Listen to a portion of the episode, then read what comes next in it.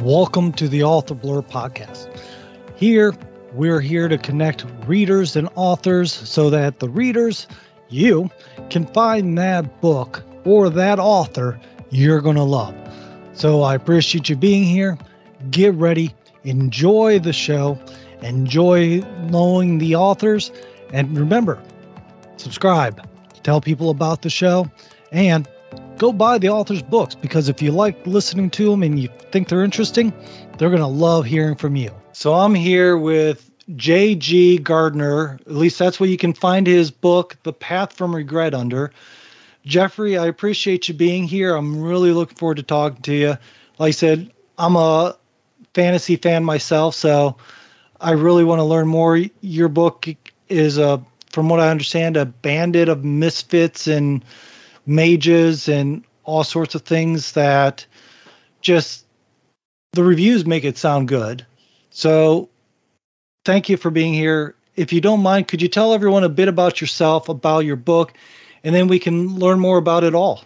Sure. So thank you very much uh, for the introduction, first of all. And uh, sure. So um, I was born and raised in uh, a small rural part of northern Wisconsin um, and got into reading at a very early age. I really appreciate uh, my parents getting me uh, always with a book in my hands. And so the earliest stories that I remember reading were adventure stories, survival stories, and they were they had all kind of a historical slant. So I remember reading stories about Davy Crockett, Daniel Boone, voyageurs of the the Great Lakes region, uh, which mm-hmm. is where I'm from. And so the kind of the frontiersman types of stories uh, were always very interesting for me, and and kind of the the survival aspect was was really exciting.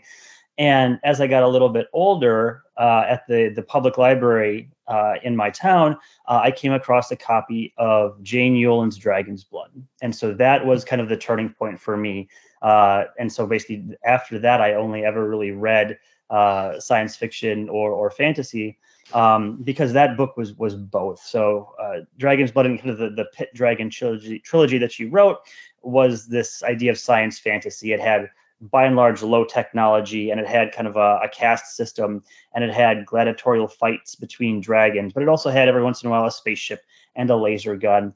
And as a young person reading that, that kind of just blew my mind of, of how you could have science fiction and fantasy at the same time mashed together. Um, and so that was really my introduction to those genres, and I really never looked back. And so uh, through high school, started reading all of the Star Wars novelizations and found all of the books by published by TSR. So that's like Dragonlance, Forgotten Realms, things like that. And also read some of the the classics uh, as well. Uh, so things like Lord of the Rings and Dark Materials and things like that. Um, and then when I went to university, I went to the University of Wisconsin, and really my my recreational reading kind of dropped off a little bit. Um, but I was able to when I went to graduate school uh, for my PhD. I uh, a friend of mine introduced me to the Culture series, Iain Banks, and again that's that's sci-fi, huge space opera. So have have kind of all through my my life really been interested in science fiction and and fantasy. And so, in terms of okay, how does that being a, a reader kind of flip into being a writer? And that's always been my creative outlet. So most people want to try to create something. You might be a mm-hmm. writer or a painter or a musician or uh, work in a, a, garden, or you like to, uh, you know, um, decorate your home like whatever there's something of a creative thing where you want right. to make your space personal for yourself and create something where you you have some some creative outlet. So for me, it was it was writing, and I got my very first rejection letter when I was 11 years old. So I wrote a, a, short story for a magazine called Highlights for Children, which is actually still around. Right. Um, I know it. So, My son gets it. Okay, great. Um, so uh, tried to get a story published there and got a very nice form rejection letter. And when you're 11 years old, you don't know what that means. You're just like, okay, I write this cool story and they didn't like it. I'll try again later. And then you go outside and play and you kind of forget about it. Um, right. And so then when uh, I was uh, older and in high school and, and early college, um, I wanted to try again and and reading all of the fantasy stories with with kind of wizards as the protagonist. I said, okay, I'm going to write a story about a cool wizard too, and was getting back all of these form rejection letters from Magazine of Science Fiction and Fantasy, Asimov's, Realms of Fantasy, Dragon Magazine. So kind of all of the the places you you would send stuff back in the late 80s, early 90s. Right. And again, this was the time when you are sending paper copies in with a self-addressed stamped envelope. And so then mm-hmm. a few weeks later, you always kind of get this bummer when you you open up the mailbox and you see a, an envelope with your own handwriting on it because you know it was a rejection letter. Um, but collected those, and, and everybody collects their rejection letters. I think at least I did because that's still right. part of my my writer's journey. And so um, then once I got to university, I really kind of stopped writing because I really wanted to focus on my, my university stuff.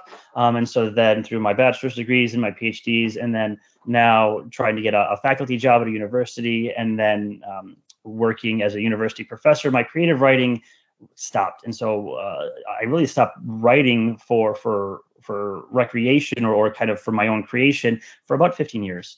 Um, so that's a really long gap. Right. But then a couple things changed. Um, one is I was tenured at my university, and then my first child was born. And so those two were kind of life changing events, and they help you kind of take stock of what's important. And when my first child was born, uh, my university uh, generously offers paternity leave, so I, I, took it. And then during paternity leave, there's lots of downtime. So you you've got mm-hmm. a family as well, so you know that uh, during uh, you when you've got a very young infant, it's, it's kind of a cycle. So you've got you you feed the baby, and then the baby falls asleep, and then the baby wakes up. You change the baby, so it's it, there's very much a routine. And when you get into that routine, your mind sometimes goes into autopilot. Um, right. And in those moments of autopilot, I started thinking about the old stories that I wrote about when I was uh, in high school and in early college. And that led me to thinking, well, this is actually kind of a neat, a neat idea. Uh, let me rec- write this down quick. So I pulled out my old writing journal, and back when I was writing notes and ideas by hand, and I wrote down a couple ideas. And those couple of ideas led to a couple pages, uh, a couple chapters. And then finally, once my paternity leave was over, I, I looked back and said, wow, I've actually got something here.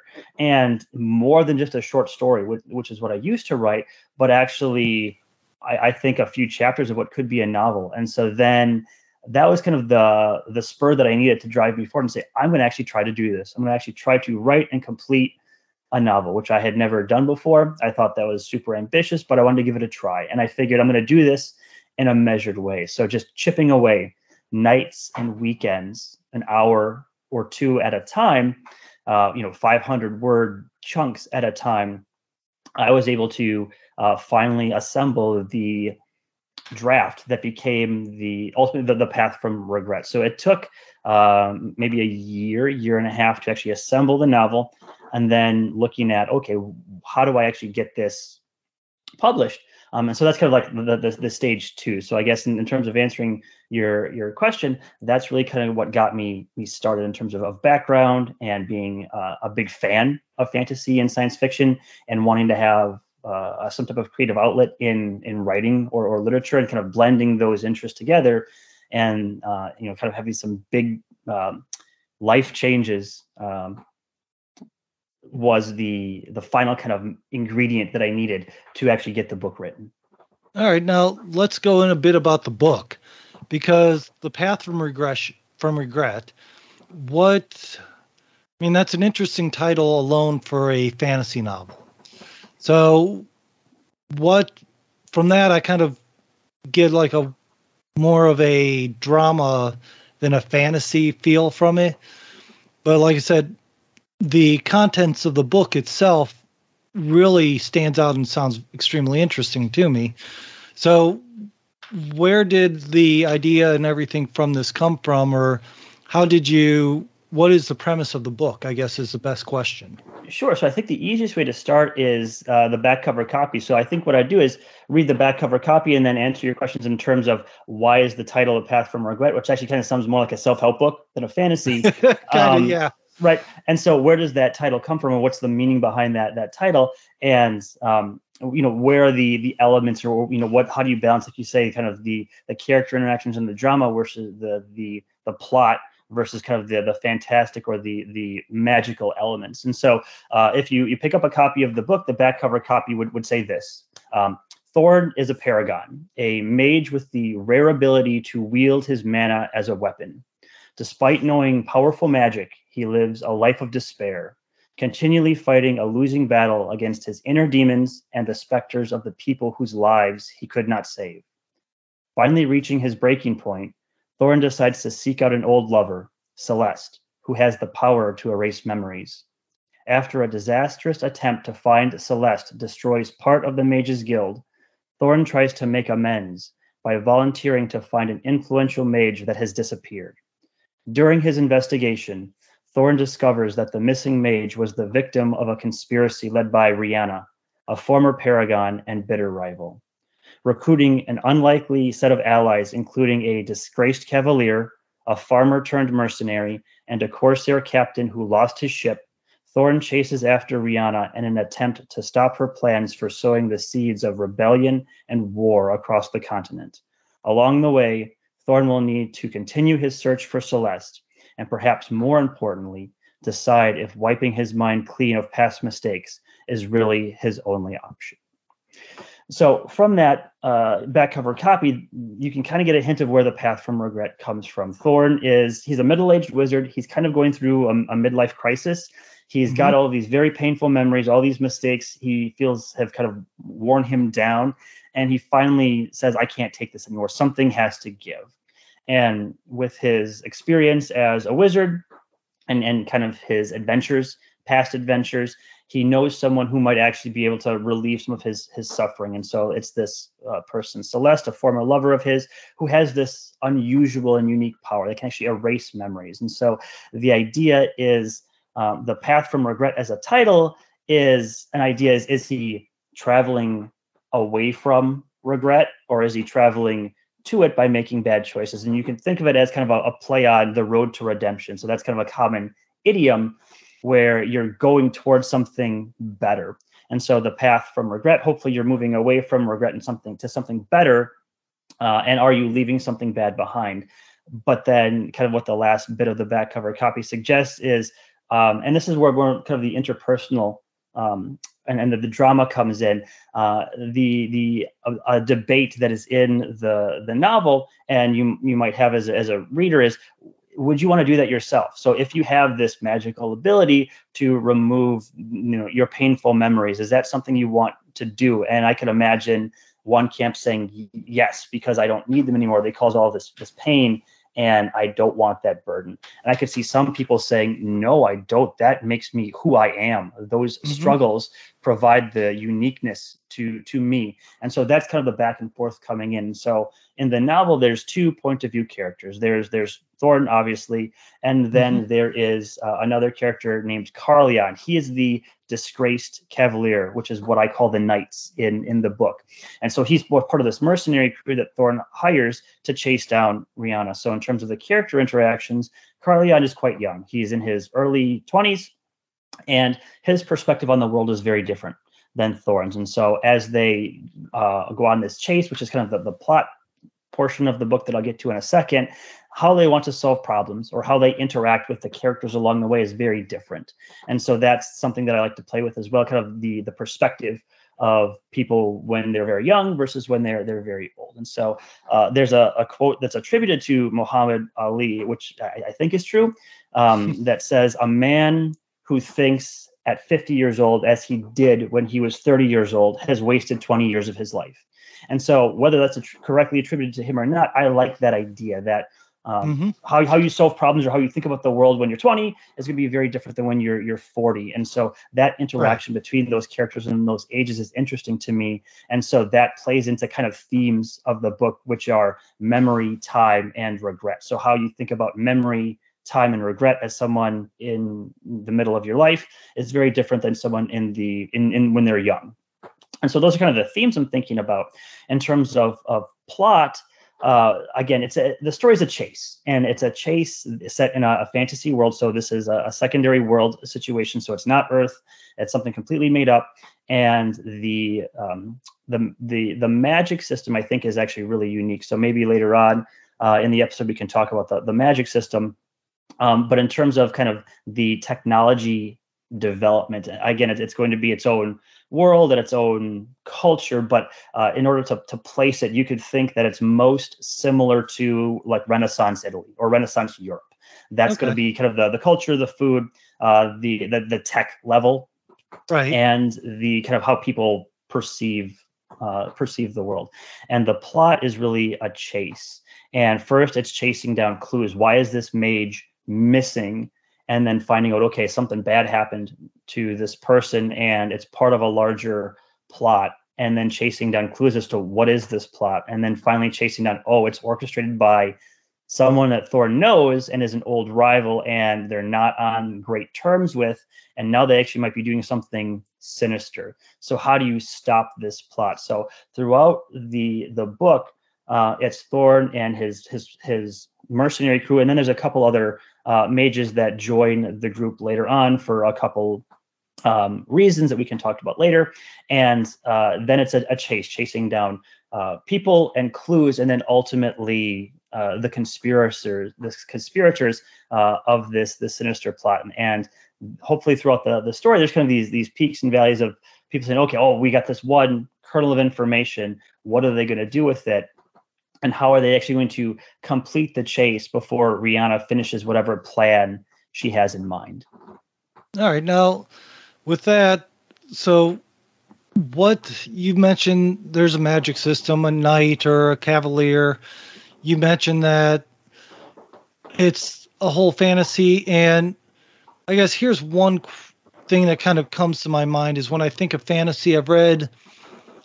I've read a fantasy where they have different types of people, different like dwarves and elves, and then they have there's one book that I just read that had people in it that you've never heard of, and they don't explain like you said, Cavalier is your type of knight, and I'm imagining you talk about like the sword play or the different things that knights would do to kind of indicate he's a knight. So do you follow with the traditional elves, dwarves, humans, knights, people like that, or do you add in characters of your own that is unknown to people and has to be figured out in your story? i'm going to say it's more the latter one. So there there are um, fantasy races. So there there's humans and then kind of every flavor of of, of human um, that you would expect. But then there is also um, i guess i would i would uh, call them a a, a shortened race, not necessarily dwarves per se, but they're they are a people called the Venhadar. Um, but they are, I guess, the closest Tolkien equivalent would be they are dwarves. They are they are a short race. They are stocky. They are hardy. Um, but um, they are kind of distinct from from humans. Then right. there is another fantasy race that is a, a feline race that's called the Sehenru, and they are essentially cat people. Um, so the, you they have um, so they're so don't think like Thundercats like the ancient cartoon, um, and and don't think like Cats the the the creepy CGI musical movie.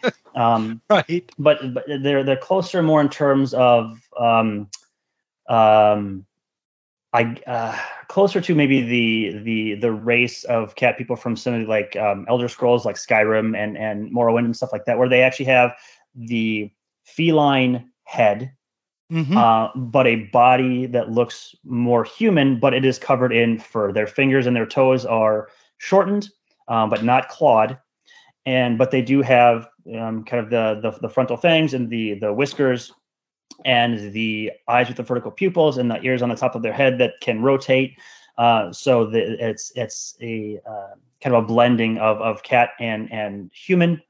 And then there is a third race uh, that are essentially mer merfolk, uh, and they are called the Ishwas, and they um, they they most closely represent or they most closely look like say um, a cross between the Na'vi from the Avatar movies and Kevin Costner's character from Waterworld. Um, So so they are they are they look human, uh, but they have blue skin, and their gills are um, along the ribs of their back.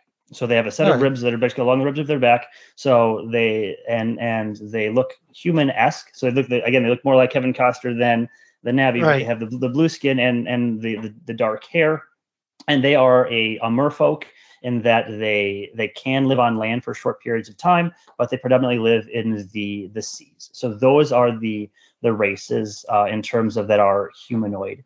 then there are two other uh, not races per se, and they're, they're, not creatures and they're not races, but there are obviously dragons uh, in in this uh, story, but they're not traditional giant lizard dragons. They're actually more akin to um, dragons from from Asian cultures, and they look more like giant tigers with dragon characteristics. And then right. there are um, what I call pixies, and so they, they are they are sprites. They are wholly magical beings. Uh, elementals, I guess, would be another way to, to think of them. And they're mm-hmm. only about yay high. Um, they're only about a foot or so tall, and they are often the companions and um, courtiers of the the dragons. And so, really, those are all of the races and creatures and and types of characters that you would find in the, the path from regret. Uh, so asking to your question in terms of the the knights and the, and the or the the cavaliers, those are uh, in a traditional sense the the military of the mm-hmm. of, of the nations and so they behave very much functionally like the the knights that you'd expect from uh, germanic or or english lore in terms of the horsemanship and the arms and armament that that they would have all right now as for like the mages, mm-hmm. the magic system, you said that you had a a magic system that you felt was unique to your story. Can you go in a bit about that? Because I've read, I mean, as I said, fantasy person here, so I've read multiple types of magic systems. In fact, I'm going through a fantasy series for probably the third time again that isn't interesting where they have a elemental magic system. So I mean, what is your what is your magic system different from the other people, or what would it be similar to? Sure. So the, the similarity is in the elements manipulated, and it's the classical four elements, so fire, earth, uh, air, and, and water, and then combinations thereof um, to generate ice, electricity, stuff like that. But so that's the common part. It's, it's kind of the those classical elements. What is unique about the magic system is how it is generated and manipulated. And again, this is not unique. I did not think of this idea, but it is very uncommon. I do not come across okay. it, come across it, uh, uh, it often, and it is that it is the idea that magic is a chronic disease. And so hmm. the idea of magic as a chronic disease is this. And so the the concept is the ability to use magic is not unique and special. You are not a chosen one that can use magic. There's two types of wizards in the path from regret or in the world that I've created. There's the, those that are born innately able to use magic, and that's kind of the sad version. I'll, I'll, talk about why that's sad in a second.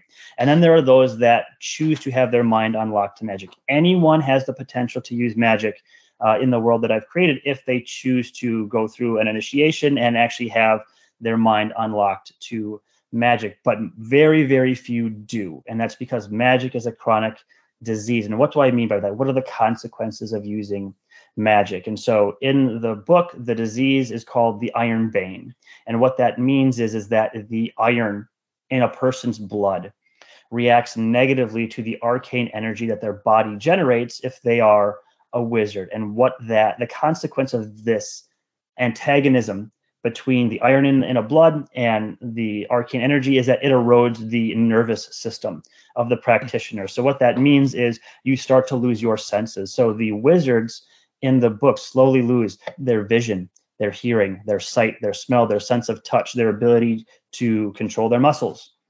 And so that uh, is a gradual progression but it's ultimately a fatal outcome. To become a wizard is a fatal outcome, and so that's why those born into magic is kind of the, the what I consider the sad class of wizard because you have your fate sealed. Whether you use magic or not, whether you manipulate the elements or not, the magic that you were born with will kill you. And those huh. that choose to use their magic um, or choose to have their mind unlocked to magic, those people you have to think, well, why would they do that? They know it's well known in the world that if you become a wizard, you will have your nervous system destroyed. You will lose your ability to see, to hear, to smell, to taste, to touch, and it will kill you. What type of person would want to do that to themselves? What type of person would willingly say, I know magic will kill me, but I'm going to become a wizard anyway so I can use magic for a time? And it's not a spoiler, that you learn this very early on. Thorin is one of those people. He is one of those people that was perfectly normal, quote unquote, but became a wizard. So, how is his life constructed?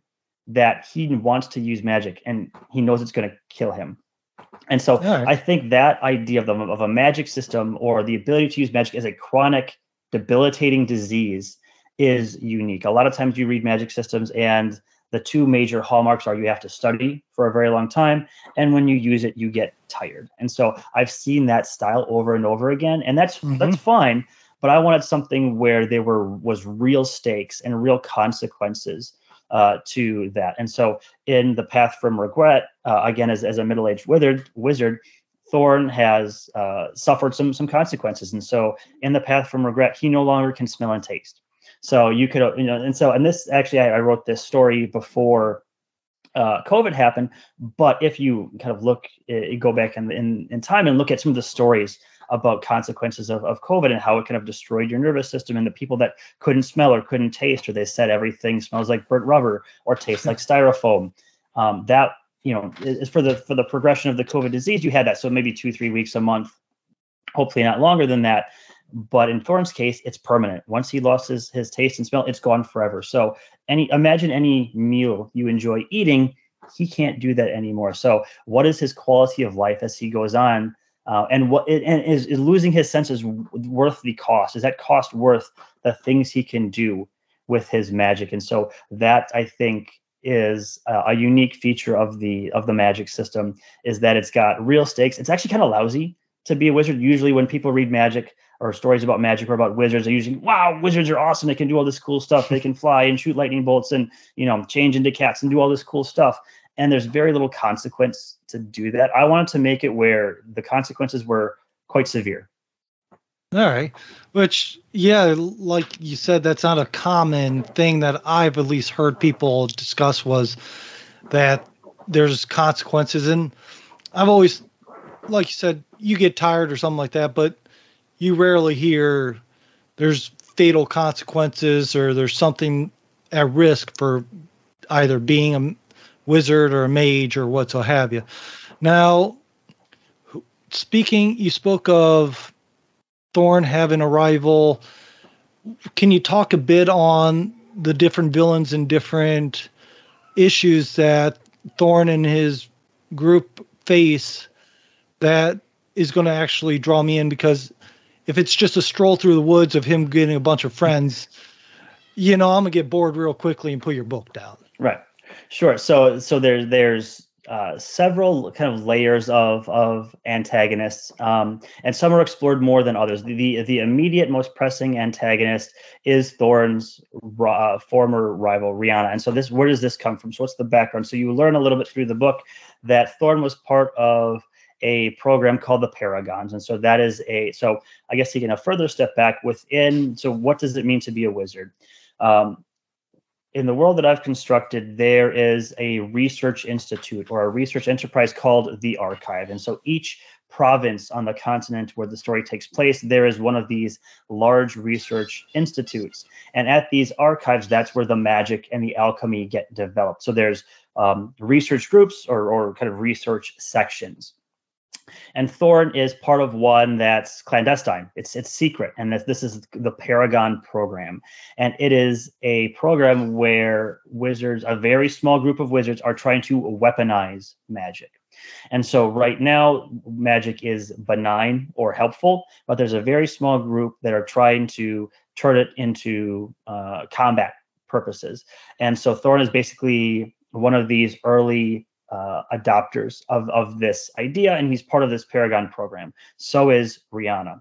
Now, that being said, their reasons for being in this Paragon program are quite different. Uh, as you can imagine, there can be peaceful reasons as a deterrent why you'd want to uh, develop combat magic, and then there are more uh, militaristic or aggressive reasons. And so that's where Thorn and Rihanna kind of have a, a difference of opinion. And um, from the story, you realize that Rihanna is um, much more aggressive than Thorn and wants to have the Paragon program no longer be secret and actually be expanded. Um, and there, so that's that's kind of the, the the immediate level of conflict of how Thorn is trying to, to stop that. He doesn't want that to happen.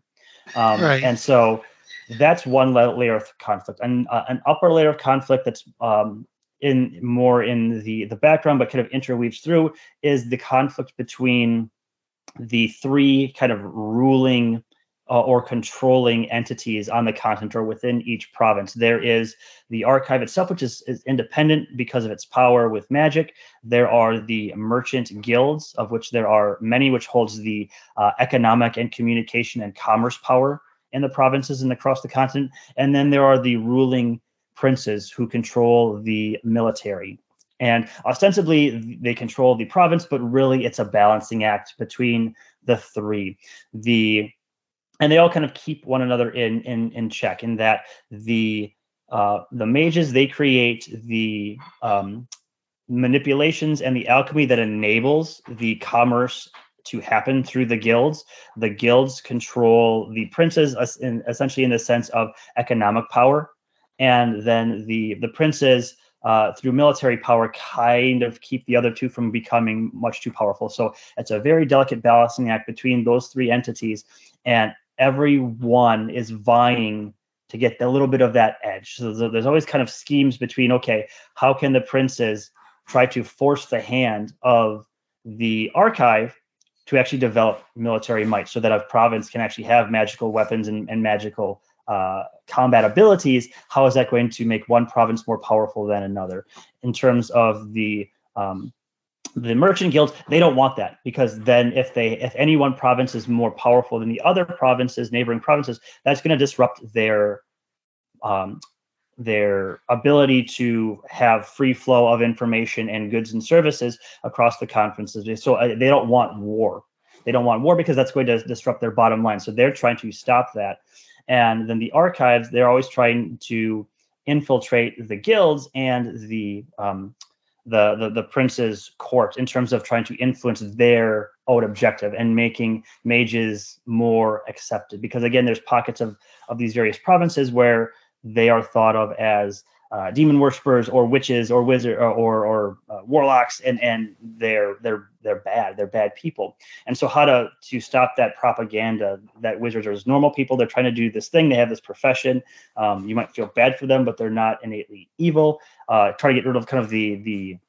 the, the folklore around them and trying to further their influences. So those are kind of that's an, at another kind of higher level, and you see that a little bit the interplay between those three entities. But again, the the core story is Thorin's conflict with Rihanna in terms of why she is trying to uh, unmask the Paragon program and make it not be secret anymore, and why she trying to expand combat magic across the continent and why Thorin doesn't want that to happen and why he's trying to suppress it.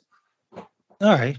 Now, that sounds like a whole lot of adventures and twists and turns and things for him to deal with there in itself. So, with all that that's happening in your book, where do we start off in your book? So, if I open it up, page one, what am I looking at? Is it Thorin just starting his adventure, or is it getting to know Thorn? It's it's getting to know Thorn. So actually, it starts um, very. Um, it starts with Thorn trying to get a punishment undone, and so the so the idea is, is, and so I guess kind of the in terms of the conflict, let's talk about kind of the the nation level conflict, the the Paragon level conflict, and then there's Thorn's personal conflict, and the, the story actually starts with Thorin's personal conflict, and his personal conflict were his painful memories. He's trying to get rid of, and so uh, I, that is a spoiler. So I don't want to talk about that too much. Uh, but right. what are his what are his point, painful memories? Why is he trying to get rid of them? And how is Celeste going to help do that? And so, um, as the back cover copy suggested that I read about before, he's trying to find Celeste. He lost track of her, and in an attempt to find her, uh, he wrecks a big chunk of the archive, and uh, the ruling council of wizards punish him. And so the, the story starts with him trying to get that punishment undone. So you learn a little bit of the politics of the archive. You learn a little bit about um, Thorin's punishment and why he wants it undone, and what he's trying to do to restart his search for Celeste so he can get his memories erased. So, chapter one, uh, he's actually going to the ruling council to petition to have his punishment rescinded. All right. Now, with Thorn, I guess the real question is, or one of the questions, I have multiple, but this question about him is concerned of what kind of person is he? You said he's middle aged. He ends up getting wrapped up with a, a knight or a cav- cavalier, correct? Yeah, right. yeah. I mean, so you, I mean you, could, you, could, call him a, a, knight. I mean, just in swapping terms and terminology, just so you know how we see the knight. But yeah, he he gets mixed up with some knights. I call them cavaliers in the book, but he's a knight. Understand? So he gets mixed up with this younger guy as well. Mm-hmm. So when does the journey actually begin? Where he's going on this journey, and what what makes me what is something that's going to make me like Thorn? Or is he meant to be one of these people that you just you want to see him get beat and bruised, but you like him enough that you want to see him make it through? I think it's that latter one, and so I, I, he's not a classic hero in that he's virtuous and good. He's not a classic uh, anti-hero where he's gruff and grumbly with a heart of gold and a gooey center, and you you want to like him despite him being uh, kind of a, a, grump. The reviews that I've gotten, the feedback that I've gotten is you know you empathize with him, but he's hmm. not really a likable character. He's he's uh, he's very pragmatic, but he's not necessarily doing something. Uh, he does the right thing for the wrong reason, and I think okay. he does that often. And I think that's a good way to describe it. He's he's he's something you're not going to jump up and down and really root for and cheer for, like saying he's the guy that wants to do it. But you can see, like, yeah, I get what he's, I get his situation, and it's a lousy one, and I understand why he's doing it. But I'm not gonna invite him over to drink a, a beer and, and hang out after work. All right. Now, what about this knight, this cavalier? What what's a bit about him? Because it sounds like he's going to be through in the story throughout. So how does he come into the story and what's a bit of this guy's background or how's he fit in? Sure, absolutely. So uh, the guy's name is, is, is Carleon, and he is quite young. He gets introduced uh, in chapter two because uh, the the structure of the book is alternating chapters. So chapter one is a Thorn chapter, chapter two is a Carleon chapter. So the perspective or the point of view alternates every other chapter between Carleon and Thorn. So those points of view are pervasive throughout the entire book. And so uh, Carleon gets involved almost immediately. And so uh, you if, immediately from him, you get introduced to, to Carleon. Uh, he is going to a money lender uh, and he is uh, making some type of payment, and you don't know exactly what that payment is. That's like you know mid book spoiler. Uh, so he's making these payments and he's not a knight anymore. And he is actually uh, he was kicked out of the the knighthood. So he's a he's a former cavalier. And so uh, people actually shun him. Uh, so he is what is termed in the book a, a, a dark man a man that has been kicked out of the knighthood. And the reason he's called a dark man uh, is that the armor that he had as a cavalier has been destroyed and acid washed and blackened uh, to be a mark of shame that he was made a, a, a, mistake so severe that he was cashiered. He was he was kicked out of the military, and they stripped him of all of his weapons and his commission and uh, all the benefits of being a knight, except for his his cuirass, his breastplate, which is has all of these damages and um, intentional damages and acid washing and blackening. So the only thing he has to his past life is this blackened breastplate, and that is the mark of the Darkman. And so he keeps it around as a scarlet letter, as a badge of shame and as a badge of, of, of honor. He won't get rid of it, uh, and he keeps wearing it. And so you kind of find out why uh, throughout the the book, and he's making these payments, but you don't know who to who or for why. Uh, but he makes his living as a mercenary. So there is a mercenary guild that you could think of, uh, you know, as, as paid soldiers. Uh, it, it is a, to be a mercenary in in the book that I've created is an honorable profession. It is a true guild. There is contracts and um, uh, taxes and uh, you know reputation and um, known lists of mercenaries in each province. So it's you if you are not part of the mercenary guild, you are essentially a brigand. uh, or a highwayman, and those are very much frowned upon. But if you're a member of a guild, that is a respectable soldier profession. And so, ex um, city watchmen and ex soldiers from the military in retirement might become mercenaries if they still are fit enough and want to earn money by their by their sword and their skills. They might join the guild. And so Carleon uh, was kicked out of the knighthood, but he was able to, uh, through a bit of luck, be, uh, become part of the mercenary guild. And so when Thorn gets hints of this um, conspiracy, he realizes he can't do it alone. So a lone mage out in the world is very dangerous, and um, and that's for another aspect of the of the of the magic system that I didn't touch upon before, but maybe we can circle back to. Um, but he needs to hire some some hired swords, and Carleon is part of the mercenary crew that Thorn hires as they start their journey. So very early on, Thorn makes this mistake, destroys the the mercenary guild, and he basically negotiates that in order to have his punishment rescinded, he has to go find this missing mage.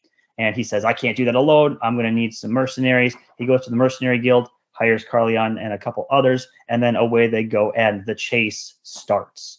Uh, and again, right. the, the, start of the chase is they're chasing clues. Why is this mage mm-hmm. missing? And then it ultimately rolls back to Rihanna, um, but they don't know that at the start of the story. All right, now, I so I'm glad you mentioned how the alternating chapters were going because originally I was thinking you said that it was Rihanna was the alternate person, the the villain or the antagonist was the so now that I realize it's both heroes going back and forth, the timeline of the stories. So is it you have Thorn talking and at a certain point, and then the next chapter is it Carlos talking at the same point in time, or is he talking like in a time after it? So how's the timeline of those chapters working? No, that's a great question. It, it is sequential. So basically, uh, for large portions of the story, Thorn and Carleon are in the same place at the same time, and so with the alternating chapters, they're still doing the same stuff. So, uh, the, the in for an example, once they actually Thorn hires Carleon and they leave to chase down the first clue uh, along that journey, you get Thorn's perspective and Carleon's perspective kind of in real time. So basically, what's going on? So it's not like a time jump or like um, it's the same event at the exact same time from two different perspectives. It's like okay, day one of the journey, you hear what Thorn is doing, and you understand that Carleon's there doing some other stuff too. Day two of the journey, now it's Carleon talking about what he's doing.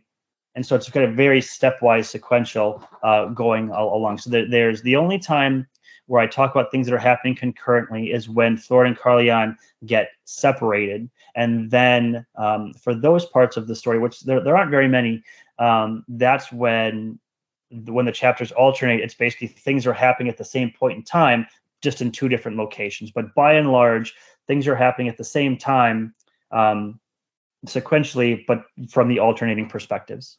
All right, perfect. So you're not reliving the story chapter no. after chapter. No, you are uh, not really. every it, it, so every chapter is new content going on. So yeah, you're not just seeing the same event play out from a different perspective. That is not what is happening.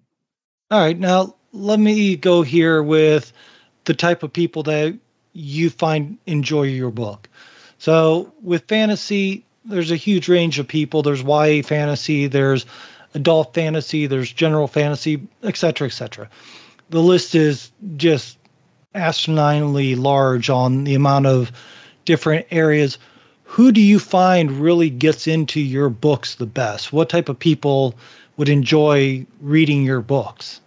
Sure, I think that the people that might enjoy it would be the fr- the the fans of um, the types of books that I really enjoyed growing up. So I'd say fans of Margaret Weis and Tracy Hickman, kind of the Dragonlance stuff, Raymond E. Feist, uh, and the Siradi stories. Um, I think those R.A. Salvatore, so all of the uh, Drizzt and and um, um, Forgotten Realms types of stuff. Uh, maybe some fans of Patrick Rothfuss uh, and Name of the Wind, uh, stuff like that. I think those, if you like those types of stories, uh, that I think the Path from Regret would appeal to you. More broadly, the characters are all uh, aside from Car- Carleon, he's kind of the anomaly being in his 20s. Everyone else is older. And you know, in in in, in the case of the Venhadar, they live two or three hundred years, and the the, the Venhadar characters that uh, are in the book are also in middle they're middle age, so they're you know 150 or so years old. Uh, uh, again, Thorn is in middle age, so I think adults and adults in middle age would appear to appeal to them. Uh, there's not a lot of young characters, so I don't think that uh, if you're into you know YA fantasy, that might not appeal to you as much. But if you're into older uh, older characters or more hmm. adult themes. Again, the, the themes of the book are uh, memory, time, and regret. And so right. that might not resonate with someone that's 15 or 16, but someone that's 40, 45, I mean, even 35, uh, you know, right. once you, once you kind of get past your 20s and you are you living an adult life or an, an adult adjacent life uh, those those are i think the people that would appeal to it so i think that people that are interested in kind of more adult themes with their fantasy might be interested and then i think the third kind of crop of people that would be interested are those that like lots of magic in in their stories there's there's um, there's not a lot of uh, swordplay. There's some, but it's more about the magical effects and the magic system and how magic is is used or employed. And so I, I think that um, you know no one's shooting fireballs in in my book, but are, are there clever ways that you can manipulate uh, the environment? And so just for for one example, uh, that's that's used. Uh, maybe midway through the book, one of the practitioners uh, creates a canoe exclusively from leaves. And so, how how is this uh, canoe constructed from leaves? How do they assemble it? How is it held together? How is it watertight? That kind of practical application of of magic um, that is you know non-combat. How is that uh, applied? I think folks would be interested in that. There is some combat magic because obviously Thorn and Rihanna are are paragons. They've been trained to use magic as a weapon, but that is quite rare. Uh, so you're not going to get any Jim Butcher like you know uh, effects, right. right. It's not. It's not. That's not the type of book. So, it, it, in terms of if you like things that have lots of magic but don't necessarily want lots of explosions, that would be, um, I think, a third group that would would it would appeal to. Um, and and ultimately, who is the audience of the book? It's me. Uh, I I wrote the book that I wanted to read, and so that was kind of the dream. Is I always wanted to write a book that I wanted to read, and so I'm huge fans of all of the the authors that have kind of name checked through the episode.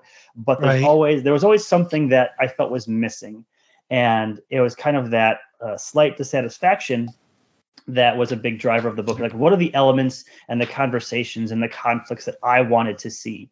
And so the path from regret uh, has a lot of those elements of things that i think are cool uh, that are that are in the book. Now whether that will appear to appeal to other people i hope so uh, but but ultimately, I wrote the book that I wanted to read. So the the the best audience is, is me. Um, but I, I'm hoping that by by talking with you and sharing with your audience, that other folks would would find it interesting as well. I hope so too. I know that I'm looking forward to reading it myself. So, like I said at the beginning of the before I think we even started the interview, I'm planning on going through and reading your book as well. It even before our talk, it was on my list to read. So that I'm looking forward to. Now, let me do this. Well, actually, before I let you go, because I don't want to take up too much of your time, I do have one more question. Sure. And one thing I find is I look at books differently if I know they're a series or if they're standalone. And I know some people write their series as standalones. Are you planning on having this expand out more, or is this going to be the only story that Thorn is in Carlios is going to be in, or is it going to keep going? No, that's a great question. So uh, it's something that you that you you, you mentioned uh, in, in, asking the question. It's going to be a series of standalones. And so, what do I mean by that? Um, so the path from regret. Uh, I have a vision of um, it being four books. And so, what do I mean by by that? But the, but not a series. And so um, the organization for the the the the, the, the four books is a, a, a, given point in a given decade of Thorn's life. So right now, uh, the the path from regret is a point in Thorn's life when he is uh, middle aged in his 40s. Then uh, the project that I'm working on now um, is Thorn in his 20s. So it's actually 20 years before the events of the Path from Regret. And so that's the project that I'm finishing up now. And then there's going to be uh, a, and this, the intent is for it to be 100% standalone. That you can read that, you don't have to read anything else, and that's a standalone story. There might be some common threads or some Easter eggs that you can pick up on, but it's meant to be an independent reading experience, and you don't need any background information. That and so that's why you know the Path from Regret is its own story. But if you work backwards to the story that's uh, that I'm finishing up now when Thorn's in his 20s, and the one that I'm plotting out now where Thorn's in his 30s, you don't need those. And then the final story is when Thorn is in his uh, 50s, and so uh, that's the last one uh, in the the four book series. That's not to say he's going to die when he he's in his 50s, um, but there's going to be. I already have that outline figured out. There's a clear, distinct final end to Thorn's story, if you will. Um, but that is a standalone as well. So there's going to be, you know, Thorn's saga or whatever you want to call it is going to be four books, but the intent is that each one could be a standalone reading experience. But if you do read them all, you could read them out of order if you wanted, and it's not going to diminish the enjoyment you hopefully get out of them. There's no all prerequisite right. reading. All right, perfect. So that helps me understand what to expect very much. So I do appreciate that. And Jeffery, I appreciate you being on. I've enjoyed talking with you. Likewise. I mean, there there sounds like there's a whole lot more we can dig into in your books and just keep discussing. But one is we've been talking for almost an hour now, and you know there is time limits in all this. So absolutely, I have a profile of you on authorblurb.com where you've given me links, you've given me information about yourself that people can read and find you. But say if somebody doesn't want to go to my website to find you, where do you prefer them to reach out to you? So the best way to find me is my author website, which is jgardnerauthor.com. So uh, for a number of, of personal and professional re- reasons, I don't have uh, a social media presence. So uh, the best way to get a hold of me would be the Goodreads page that I have or my Amazon author page. Uh, but the absolute best place would be jgardnerauthor.com, which is my, my author website. All right, perfect. And again, I appreciate you being here. I'm looking forward to reading your book. This is going to be the end of the conversation for everybody else, but if you can hold on for me for just a few moments, I'd like to talk to you a little bit more.